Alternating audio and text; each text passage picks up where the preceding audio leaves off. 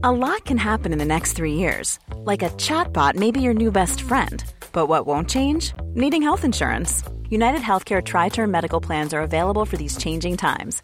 Underwritten by Golden Rule Insurance Company, they offer budget friendly, flexible coverage for people who are in between jobs or missed open enrollment. The plans last nearly three years in some states, with access to a nationwide network of doctors and hospitals. So, for whatever tomorrow brings, United Healthcare Tri Term Medical Plans may be for you. Learn more at uh1.com. Hey, I'm Ryan Reynolds. At Mint Mobile, we like to do the opposite of what Big Wireless does. They charge you a lot, we charge you a little. So naturally, when they announced they'd be raising their prices due to inflation, we decided to deflate our prices due to not hating you. That's right. We're cutting the price of Mint Unlimited from $30 a month to just $15 a month. Give it a try at mintmobile.com slash switch. $45 upfront for three months plus taxes and fees. Promo rate for new customers for limited time. Unlimited more than 40 gigabytes per month. Slows. Full terms at mintmobile.com. Yo, technology. What is it all about? You know, you want to try a chive? Yeah, I'm a big fan of chives. Are you? I was going to mm-hmm. say, people don't eat them all that frequently. Mm. Oh, wow. Farming. It hasn't changed much since we humans first started harvesting wheat and barley in the Fertile Crescent back around 10,000 BC. Of course, there's been advances the plow, fertilizers, genetically modified seeds, but broadly, farmers are still playing the same high stakes game they were all those millennia ago. Plant your crops and then hope and pray the weather cooperates. But Mother Nature is increasingly unpredictable and the stakes are higher than ever. We now have more than 7 billion mouths to feed. There's got to be a better way, doesn't there? Well, this week's guest on Danny in the Valley thinks there is. In fact, he thinks he's found it. Matt Barnard is the co founder of Plenty, an indoor farming startup that just raised an astounding $200 million from the SoftBank Vision Fund. An investment Goliath recently formed by Saudi Arabia and Japan's SoftBank to place huge bets on the next generation of technologies that they think will change the world. And they're not the only investors, of course. Others include Jeff Bezos, founder of Amazon, and Eric Schmidt of Google. Wow. I visited Plenty's giant warehouse in South San Francisco last week to see for myself just how it works. So this gets much closer to what you'll see um, in one of our production farms that's actually going to market. Um, What is this? Is this this is Rainbow Chard. amazing? Yeah. Now, the facility was under heavy construction while I was there, but I did get to see a few crop rooms. After, of course, I suited up in a white hazmat suit, put little booties over my shoes, sanitized my hands, and had my digital recorders sanitized. But what I saw were 15 foot high towers of lettuce and chives and chard growing sideways toward perfectly symmetrical vertical rows of what looked like little Christmas lights. What you see here, though, that's not really representative of what you'll see in a farm is each crop, each varietal has its temperature, air quality, humidity, lighting needs. Ultimately, what the farms will be are 1,200 square foot rooms with really one cro- crop per room. This one room is like a, the equivalent of a very big farm in the real world, the Yes. traditional world. Yes. Um, a really good analogy that we use sometimes that helps people to visualize is if you take um, a couple of soccer fields, what a conventional farm can grow in those, we can grow in a gold. In the goal. Yep. In a trailer back outside the warehouse, I sat down with Barnard to talk about the future of food and why farming is so ripe for disruption. Hope you enjoy it. I grew up on a commercial fruit farm. From the time I was a kid, what I was clear on is that I liked everything we grew on our farm. I loved it. And whenever we bought fresh produce at the store, I didn't like it. Now, here in California, it's a bit of a different story because we're right near where most of those crops are grown when you talk about fresh fruits and vegetables. But in Wisconsin, if you're not growing it yourself, the rest of the year you're getting things that are grown uh, in California or in another country, and they're spending days, weeks, and thousands of miles in trucks and distribution centers. So I knew that I didn't like what we didn't grow on the farm. I then, as an adult, you know, have moved around the U.S. And now living in California, close to the heart of fruit and vegetable production, there are things that I love that I didn't know that I liked. I didn't know I liked watermelon. I couldn't understand why people ate it. And now I eat the stuff like four days a week. Yeah. From, Good watermelon is great. Yeah, as long it's as amazing. it's not mealy. Exactly. And in Yeah. Wisconsin, it's always mealy Right. Oh, it's terrible. because it's already spent it's already spent Yeah. a week on a truck. So I left the farm uh, planning to never go, come back because what I experienced of it as a kid was that it's pretty hard because your livelihood is completely out of your control. so, did you actually work out in the fields and pick apples and stuff? As a kid, I thought I was working out in the field. Right. I understand. Right. Knowing what I know now, uh, You weren't being that th- big a that, help. that was theater. Yeah. Yeah. so, so- so then, as a professional, I kind of grew up as a professional in the in the wireless telecommunications industry, and ended up running a firm that engineered, designed, and deployed the networks for all the wireless carriers. So, you built wireless infrastructure. That's right. So, are you an engineer? I uh, play one on TV. Right. No, I have built and run companies mostly populated by engineers, but I am not a tra- uh, engineer by training. I did that. I think of it as utility scale technology infrastructure. And I view uh, what we're doing here as essentially building out a global agricultural utility where we're, we're bringing reliable food production of food that's much higher quality year round to people everywhere. I kind of got that exposure to engineering and deploying on a mass scale, you, you know, utility scale technology. And then uh, from there, I was in the private equity world for a bit. I spent time looking for ways to invest in water technology. It was there that I learned that 70 to 80 percent of all the world's water consumption is due to ag. Uh, and so, if, if, if you want to fix the water system, you got to fix ag. And then finally, I got back into utility scale technology. I was brought in to help scale a firm that did cellular smart grid. These are large ecosystems of hardware and software for electric, water, and gas utilities to help them kind of both spread demand across the day cycle as well as to damp down demand a bit. That business ended up getting bought by the industry giant, and I went about looking for the next thing to do. What and, company was that? uh, it, it was purchased by a company called Itron. right. So I, I went about looking for the next thing I wanted to do and, and, and, and found this industry. Is it an industry? Well, it's not. I found I found what was then at best it was a cottage industry, you know, but it was it was this kind of nascent area of exploration at that point in time. And so we really started off by looking at, hey, let's understand the entire business from from seed all the way through uh, into someone's home, and how do we get people, uh, you know, better food for the same as or less money, and make it more accessible to everywhere. Because you know, here in the United States, for example, we've got four percent of the world's population, and we're consuming almost a, a third, more than a quarter, of the world's fresh produce. Is that right? Yeah, yeah. Actually consuming or purchasing? Because a lot of it is thrown away, right? Because Well, sh- sure. So yes, this is this is on a purchase basis. Sure, this is on a on a like per dollar of purchasing. I would say that the U.S. it's probably has has the most robust system of counting what is purchased. So there's a little bit of probably a disproportionate counting, but also we have you know almost 20% of the world's GDP. So that that drives a little bit of the disparity as well, and also a very rich and efficient logistics system which is super important for fresh fruits and vegetables to travel thousands of miles and still even have an inkling of salability left Yeah. to them. you sell that last company and then you just kind of stumble upon this, or obviously you had some interest in this. but Yes. How do you go about from go about saying, okay, well, I like farming, but farming sucks. Yeah. To I'm going to create an indoor farming company. yeah. It tweaked my interest just enough to really engage in a you know a deep dive into the landscape of agriculture and the food system generally. So we, we mapped out the entire uh, system, like I said, from seed all the way into someone's home.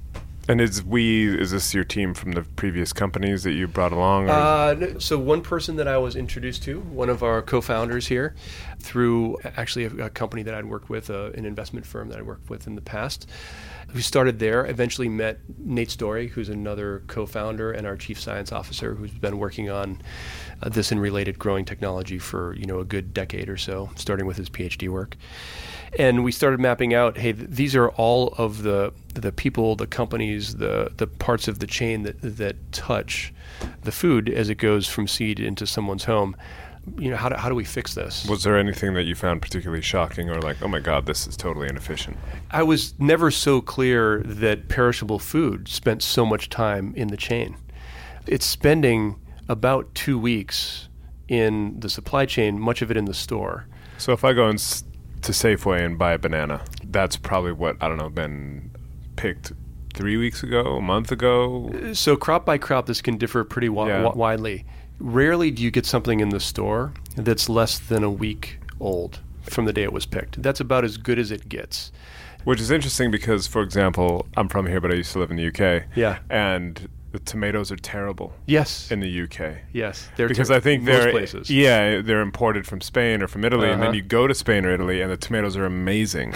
yeah. Yeah. but something happens, or I think the requirements for Uh-huh. transport mean that they have to be picked too early or whatever. They're overripe or underripe or what have you. It just Yeah, there there are there are several things. So the supply chain has done some amazing things in order to get people more fresh food, but it, it has truly distorted what fresh means. Like if you look at an apple, for example, there are only two apple harvests a year: northern hemisphere, southern hemisphere. So if you're eating an apple in the northern hemisphere that's outside of September and October, you're eating an apple that's about a year old. You'll notice like sometimes you get a nice crisp sweet apple and other times you get that mealy texture you mentioned before. The taste will be very muted and often just gone that's because what they do is they put them in indoor cellars and gas them with a heavy gas like nitrogen to crowd out the oxygen so that they age m- Much more more slowly. slowly and they don't Yeah, yeah. they don't spoil they Right. but after about a month or so they're essentially nothing but f- fiber some sugar and water they've lost most of their nutritional content and then they start to lose their flavor but they're edible you know they're saleable Yeah. and edible And so if I ate one of those apples Mm-hmm. and then I went to an apple orchard in season and took another one off, and you analyze those on a cellular level, would they have different nutritional content? oh you would know yeah so so the compounds that hold the flavors that we care Yeah. about the bolder the flavor the more volatile the compound generally speaking and flavor profile the boldness of it is correlated with nutritional content so the less taste something has generally speaking the less nutrient content it has Right. you'll notice if you eat an apple fresh off the tree, you're going to get uh, a very different experience than what you get in the in the store. Or like you fr- you go fishing and you eat a fish that you've just caught. It tastes entirely different from what you purchased That's in the right. store. Wow. Yeah. so I didn't know about the thousands of miles. If I had thought about it, I'd know, but I, I didn't know about the thousands of miles. I didn't know about the week minimum. I didn't know apples are a year old on average when you eat them. Tomatoes, the reason they are, as you said, is in part because of some great innovations that have helped to drive down the cost of the tomato. Like, for example, selecting over generations for plants that color uniformly when they are ripe made it easier for the for pickers to go To get the timing right. yeah, to go Right. quickly through the field and just pick what's what's ready. That though has the side effect of now reducing the amount of sugars that the that the fruit can produce by almost a third. So now you have a tomato with much less sugar content. You have a tomato that's been bred for toughness, so it can be shipped thousands of miles. Like California produces more fresh market tomatoes than any country on the earth. And then those most of those tomatoes end up traveling thousands of miles to get somewhere. But so in order to make that true, you've got to make a pretty tough beefsteak tomato. So that's Yeah. why I'm betting that you've never eaten a beefsteak tomato like an apple because that's not a fun experience. No. You've got a tough skin. Yeah. The skin, by the way, can withstand twice the amount of impact than your car bumper by regulation here in the United States of America. How can that be true? Yeah, it's it's true. It's true. So because I, it's funny you say that because I was just we were driving the other weekend back from Tahoe and I just saw a couple of trucks Uh-huh. loaded full of tomatoes and they were just thrown in like piles. Uh-huh, Exactly. They were not protected. Yeah, so the ones way. on the bottom have to be able to withstand all that crushing. And I was weight. just thinking, there's no way that there's those, you know, most of those tomatoes are going to be terrible. But yeah, no, no, no. The, the, well, they're they're saleable because they're so tough. right, We grow. One thing to know about what we do is because it, we're, we have so much control over the growing environment and the supply chain. We grow completely different varietals than what are sold in the store. So we'll never grow a beefsteak tomato, for example, because that thing hasn't been bred for user experience. It hasn't been bred for our enjoyment and delight. It's been bred for trucks. So we grow varietals that were bred over generations, heirloom varietals that people grew because they were amazing. You know, like let's let's grow grandma's heirloom tomatoes. Right, out in their back garden. Exactly. So we grow those varietals because those were bred and selected for enjoyment, not for trucks. Iceberg lettuce is Terrible. It, it's, it's terrible. Iceberg lettuce it only exists because in 1940 the way that we shipped lettuce was to pile a bunch of bowling balls in a freight container, pour hundreds of pounds of ice on top of them, and then ship it 3,000 miles across the country. And if you take the sweet, crispy stuff that we grow today that has that actually has nutrient content rather than just being a ball of water, Yeah. that would be immediately unsaleable if we poured hundreds of pounds of ice on top. It would just it. go bad or get crushed. It would, it would just get crushed. Yeah. Yeah. You know, we don't have to solve for 3,000 miles in a truck. So we're never growing iceberg lettuce. So what's the idea then? Is to create a network of warehouses, farms. Plenty farms in every community. So like in every big city. Yeah. I mean, how are you rolling it? I mean, what's the kind of the near term, the long term? So near term, there are 500 communities around the world with a million people or more.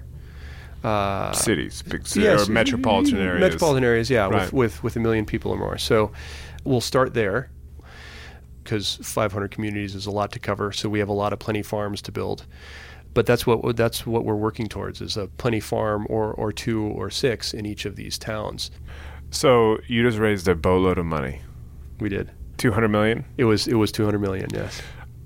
How far does that get you?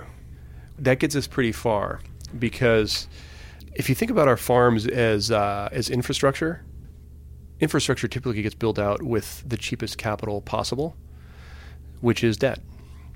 And so we plan to use the cheapest capital we can to build out most of these farms. Two hundred million's a down payment, so to speak. In a way, yeah. As we start to grow, you know, we also then have the cash or the money that we're building as we grow to, to use as well. Right. so how many? So how many locations will you be able to build before you need to raise more money? So the answer to that, I would say, both depends and may take us beyond the constraints of this podcast for, for, for me to explain what it depends means. Yeah. But this definitely sets us on course towards being able to build out, build out a farm in each of those communities. And are you starting in the U.S. Or are you going immediately internationally all over the world? And We're going to be international a lot sooner than uh, than people may think. In 2018, we will be both domestic and international. We're adding several locations in 2018. By 2019, we'll be deploying multiple farms per month. are you going to be uh, solving Britain's tomato problem anytime soon? Your tomatoes will be much better. In 2018, Not in 2018. right? That will be 2019 or 2020 before we're helping to solve Right. the UK's. So a few more years problems. of mealy, tasteless yes. tomatoes. Yeah. so I apologize for those two years. but soon. Ryan Reynolds here from Mint Mobile. With the price of just about everything going up during inflation, we thought we'd bring our prices down. So to help us, we brought in a reverse auctioneer, which is apparently a thing. Mint Mobile unlimited premium wireless. Ready to get 30, 30, bit to get 30, bit to get 20, 20, 20, bit to get 20, 20, bit to get 15, 15, 15, 15 just 15 bucks a month. So, Give it a try at mintmobile.com slash switch. $45 upfront for three months plus taxes and fees. Promo for new customers for limited time. Unlimited more than 40 gigabytes per month. Slows. Full terms at mintmobile.com. Ready to pop the question? The jewelers at BlueNile.com have got sparkle down to a science with beautiful lab grown diamonds worthy of your most brilliant moments. Their lab grown diamonds are independently graded and guaranteed identical to natural diamonds, and they're ready to ship to your door. Go to BlueNile.com and use promo code LISTEN to get $50 off your purchase of $500 or more. That's code LISTEN at BlueNile.com for $50 off. BlueNile.com code LISTEN. When you make decisions for your company, you look for the no brainers. And if you have a lot of mailing to do, stamps.com is the ultimate no brainer. It streamlines your processes to make your business more efficient, which makes you less busy. Mail checks, invoices, legal documents, and everything you need to keep your business running with stamps.com. Seamlessly connect with every major marketplace and shopping cart. Schedule package pickups and see your cheapest and fastest shipping options from different carriers with rates up to 89% off USPS and UPS rates. And with the stamps.com mobile app, you can take care of mailing and shipping wherever you are. Make the same no-brainer decision as over 1 million other businesses with Stamps.com. Sign up with Code PROGRAM for a four-week trial, plus free postage and a free digital scale. No long-term commitments or contracts. That's Stamps.com. Code PROGRAM. So, in you have some very interesting investors. Obviously, you have SoftBank. Yes. So, how much money have you raised total? When was the company founded? Yeah. So in, in total over time, two hundred thirty-eight million dollars. You'll see some other announcements soon. Further fundraisings or the Cor- cl- further closings of this. Uh, no, they'll, they'll be different and, Right. and, and distinct.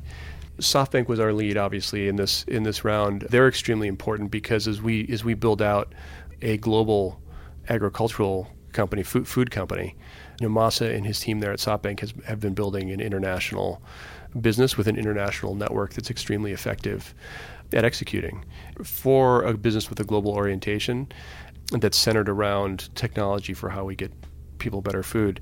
They're a great partner. because they're i mean they've come in and have really kind of just up the stakes or up the scales of things here because they're putting they put 200 million into you and a couple hundred million into a bunch of companies and so their 200 million check seems to be like a 10 million dollar check from everybody they, they else. have. Well, what's super interesting is, I mean, if you if you look at venture capital, which is you know spent much of the last century building as an industry, they essentially came in with their one fund, their f- fund one. which is 100 billion this is the one with saudi arabia That's right. correct? Yeah. That's right. So 100 Joint billion for the. SoftBank Vision Fund.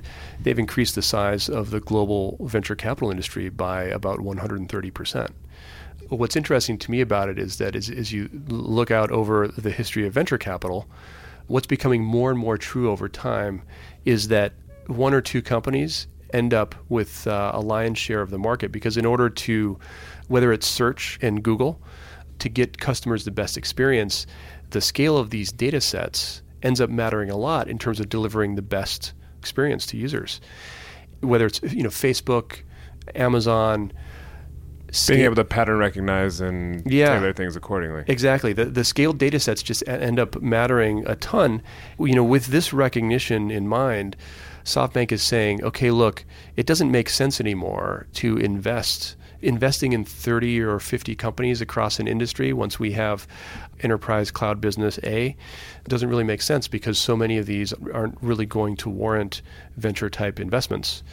So let us pick who we think is in the lead or who we, after we've evaluated the industry, let's pick the leader. and bet put push all your chips in And that's right, and build the leader. And in agriculture and in getting people better food for less money, the size of the data set again is, is going to matter Right. a lot, and already does matter a lot in terms of um, yeah because there's like half a dozen others That's right. doing what you guys are doing right exactly. And you also have Jeff Bezos. Yes, He, he was in earlier. Though. He, he was. He, he, he came in, he was one of the co leads in the A round, in our A round financing, uh, along with uh, Eric Schmidt's uh, Innovation Endeavors, uh, which is his venture arm. Right. And, uh, and uh, DCM Finistere, which is an agriculture focused fund. Data Collective all participated in that Right. in, in that round. do Schmidt and Bezos? Do they actually get involved personally? Do they like sit down across the table and be like, "What's what's what are you doing?" Uh, s s s- Eric, Eric does. Uh, uh, Eric does. Uh, Jeff is a little bit harder because he's um, he's up the coast quite a bit. Yeah, yeah. So so that makes it that, that makes it a bit harder. But uh, I've received great counsel from uh, you know from from Eric. Right. I mean, strategically, obviously, Amazon's getting more and more into food. They just Mhm. bought Whole Foods. Is there is there a path there to actually get your stuff? I mean, I guess the your model is hyper local, so Right. maybe that doesn't quite work. But Well, so if you look at their uh, distribution center uh, or system rather, local ends up mattering a lot for them too.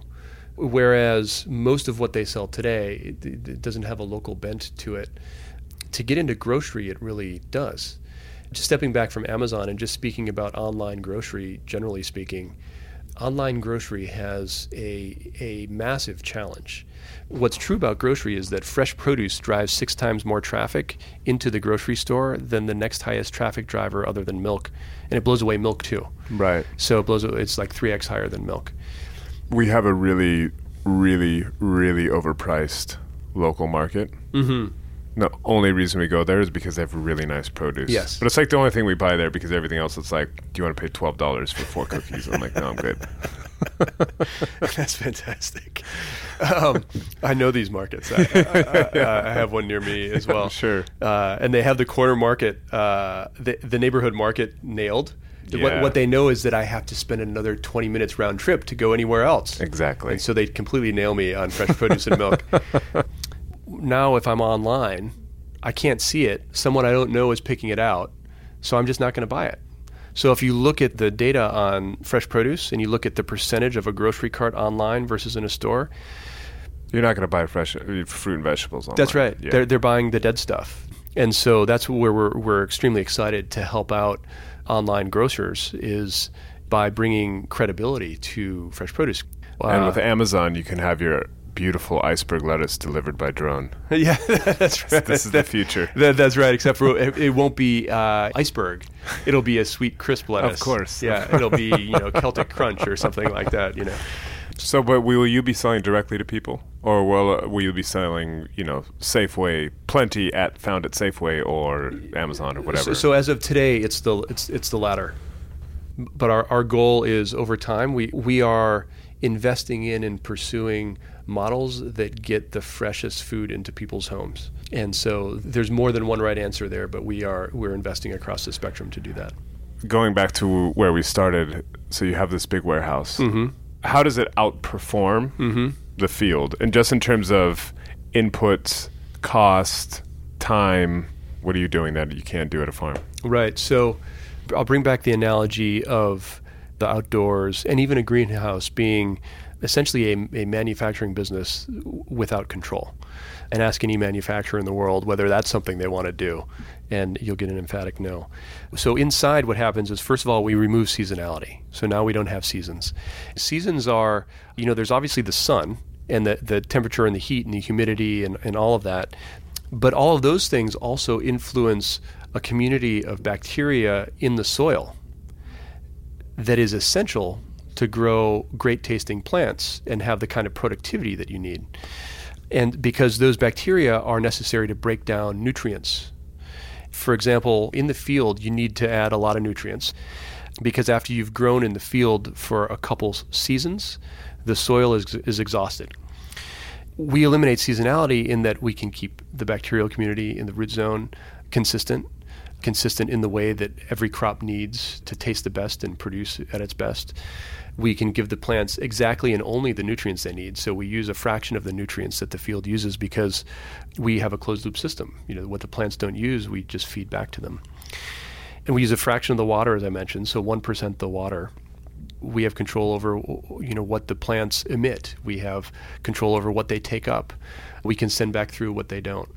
In the Salinas Valley, which is the most efficient place on the planet to grow lettuce, they're spending 15 gallons of water to grow a single head of iceberg bowling ball lettuce. 15 gallons for terrible lettuce. 15 gallons, 15 gallons. So, so we are spending less than a one fifth of a gallon to grow that same head of lettuce and driving that number ever further lower. So 99% less, roughly. Just because you're not losing it through evaporation and And, and because, you know, once it goes into the soil, you can't tell the water where to go. If it goes past the root zone, it's gone. For us, if a plant doesn't use it, we just send it back through. Plus, once soil has been used for a couple of years, it starts to lose its um, its water retention capacity. Whereas it once was a store for water, now that water is going straight down into the water table. And so that's why you see, for example, chemical and nutrient loads in our water table increasing. Agrochemicals are, are getting into the water table much faster. So it also decreases the efficiency of nutrients in the field because the soil can't hold them for as long. We're just able to grow plants more efficiently. And because we don't have to mine the sun, we're growing them tall. So if when you walk into our growing rooms, you'll see you'll see walls of plants 20 feet tall. You know, instead of having one plant and a footprint, you can end up having 40 plants. right. So, uh, you know, so just a, lo- a, a lot more. Um, it's like building um, plant skyscrapers. that's right. Yeah. So people have moved inside and given ourselves the perfect environment. Now we're allowing plants to do the same thing. And no pesticides, That's right. no fertilizer? We have to feed nutrients to the plants just like happens out in the field. We just need a lot less of it. We don't have to feed them as much, and they end up with higher nutrient content anyway because uh, we're, we're growing so much more efficiently. So are these organic? Yes, we're the only indoor farm that is certified organic. And how is all of this controlled? Is there like a agricultural AI, or, or is there a, there must be some software or something that is Yes. kind of keeping all of this under control? we use you know machine learning and, and deep learning to do a couple things. One is to control pests in a very targeted, non-chemical way. It allows us to watch what's happening in the plant. We can use machine vision in the infrared spectrum to watch what's happening in the plant and essentially help the plants grow as fast as possible by making sure their nutrient balance is where it should be at all times and for all stages of growth, right? Because day one is different than day five, is different than day 12. And then we're also using it to do things like um, drive our input costs and energy consumption as low as possible, and for qualitative characteristics like, hey, how do we make sure this is spinach that a five year old will eat, kale that everyone will actually enjoy eating, and that kind of thing. Presumably, this ha- all happens a lot faster. Effectively, there's never a nighttime. Uh, there's that- never like a lack of sunlight. yeah, I don't know if that works, if that's optimal or not. It depends on the crop. Some of them will just work like workhorses, uh, you know, day in and day out. Some of them we give a little bit of a break to, but you're right. Uh, generally speaking, they're receiving a lot more light and in more intense light. Kind of think of it like they're getting high noon light all day long.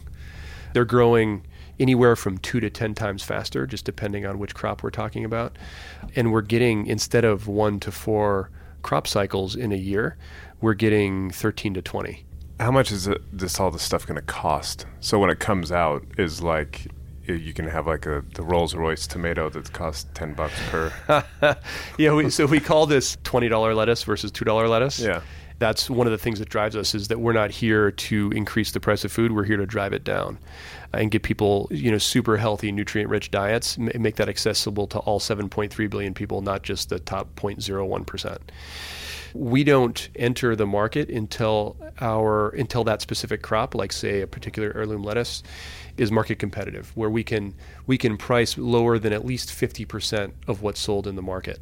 in a city, for example. That's right. Right. Like if we go if we go into because New York there's being competitive London- with Whole Foods, but there's also being competitive with Trader Joe's. That's, that's right. yeah, that's right. Yeah. So, so, so we'll look at like a London, for example, and say, okay, for this crop, strawberries or lettuce or spring mix or whatever it is, and for some of these crops, we can actually price lower than all of the market. You know, the big difference here is that if you look at the the way the chain works today, because the growing is so centralized in a few places, like there are only five Mediterranean climates on the planet. The Mediterranean climate is so meaningful to get people affordable food that the US, for example, we would import about 75% of our fresh produce if it weren't for California. Oh wow. But because of California, we only import 35%. However, in California, like the rest of the world, we have run out of land in the places where it's economic to grow these crops. So that 35% a decade ago was much lower. It was, you know, like roughly half. So if you look at seed into the home, 30 to 45% of the value of fresh fruits and vegetables is attributable to trucks and distribution centers. So we're essentially taking 30 to 45% just right off the top. right, off the top. Yeah. And cre- recreating kind of like a super duper Ibiza in a warehouse without the nightclubs. yeah, that's right. Yeah. That's right. Yeah. Exactly. This sounds like it requires a lot of energy. Is that your your biggest cost? It does. It is In other words, is this green, quote unquote? Yes, because the way to think about this is yes, we use a lot of energy. This is an energy trade off. So the reason why 30 to 45% of the value of what's in the store today is trucks and distribution centers, I mean, that's largely energy, but it's one of the dirtiest forms of energy on the planet, which is dirty truck fuel. So essentially, what we're doing is we're saying we're using clean grid energy in exchange for dirty truck fuel. Was this a hard idea to sell initially when you're going around a venture capitalist? Were- Did people? It was Absolutely, like yeah. Because anyone who's investing in something has to go through kind of like a three-step process. It's first, are we as a team going to invest in this industry? Then B, what do we consider to be a great investment in this industry? What are the set of criteria? And then C, does this company fit within that Yeah. that spectrum. This industry is just so new, and to some people, it's compelling. But gosh, is this is this something that makes sense? And Yeah. you're asking similar questions like, gosh, how could it make sense to build a farm and pay for energy when people are ostensibly getting the sun for free outside? But then once once you're able to show, hey, we've run out of land in the places where it's economic to grow these crops, and while no one is actually writing the sun a check, the sun is imposing a particular supply chain on us that costs a lot of money. You know, 30 to 45 percent of uh, the cost being trucks and, and warehouses, for example. It wasn't easy. I mean, we you know it takes people a while to because we've known one form of agriculture for 10,000 years. Well, that's why I think it's the reason I asked is it does seem like there's more and more of this technology, venture capital, kind of looking beyond tech Yeah. into other industries that, as you say, I mean, farming is bigger and more mechanized, but it's effectively the same Yes. since we started farming Yeah, as yeah. humans. Yeah, you've had there've been a couple big innovation points. You've had like the steel plow in 1837, John Deere. In the 1890s, the tractor came about. In the 1940s, you had chemicals like fertilizers and pesticides. And in the 1980s, we had you know genetic modification added to the mix. And those have really been the, the, the big drivers of efficiency in ag. And this is really the next place that we go. Another thing we're solving for is food security and that means a lot of different things. I mean, it's obvious what that means on, say, the Arabian Peninsula, but it means something actually here in the United States and in mature economies like Korea or Japan. So, the average age of a grower here in the United States is 60. In It's a dying industry. is that they're dying. In Korea, it's 66. In Japan, it's 68. And that's because because farming sucks. yeah, as economies have opened up options for people where they have more control over their livelihood, why would you go into a business where you have no control over your livelihood? And not only that, it's hard to get a bank loan to buy or start a business running a 1,000 or 2,000 acre farm, which is now the minimum size you need in order to have a profitable business. And you can't go to a bank and say, hey, I'm a 35 year old and want to start this massive business. And then the, if you say, well, how about a 50 acre farm? They say, well, that's not going to make any money, so we're not going to lend you that money either. And by the way, if there's a drought or not enough rain, you're screwed. That's right. A lot of catastrophic risk. So is this the future? For many crops, it is. What's going to be incredibly stunning for people is the speed at which much of what they eat is grown in this way. Like leafy greens and, and fruits like strawberries and the tomatoes that you're talking about. It's going to start there. But I will tell you that the number of crops that we are adding quarter by quarter, quarter that are market competitive is pretty stunning. The difference just between last year and this year is remarkable, actually. I look forward to the tomatoes. All right, yeah, you'll you'll like them. Yeah, yeah, you, you'll you'll find it hard to put down the strawberries too. And that's it. Hope you enjoyed the conversation. It's one of the more fascinating operations uh, I've seen in a while, I must admit. And uh, Plenty is one of those kind of new wave of companies that are starting to grow up out here that are moving beyond the traditional worlds of tech like telecoms and media, you know, moving beyond the screen in your hand or on the desk and into the real world. Um, so I think there's lots of things like this, surprising uses of technology that we're going to start to see. So exciting times. Um, but I digress to more important matters like podcast reviews. Please go to Apple Podcasts and do one for Danny in the Valley. It helps. And as always, you can find me elsewhere on Twitter at the handle at Danny Fortson, in the Sunday Times newspaper every weekend, and of course online at thetimes.co.uk. Talk to you next week. Bye bye.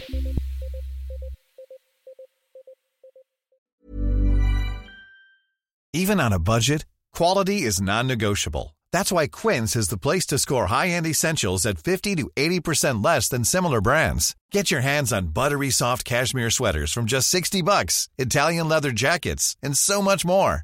And the best part about Quince, they exclusively partner with factories committed to safe, ethical, and responsible manufacturing. Elevate your style without the elevated price tag with Quince. Go to quince.com slash upgrade for free shipping and 365-day returns.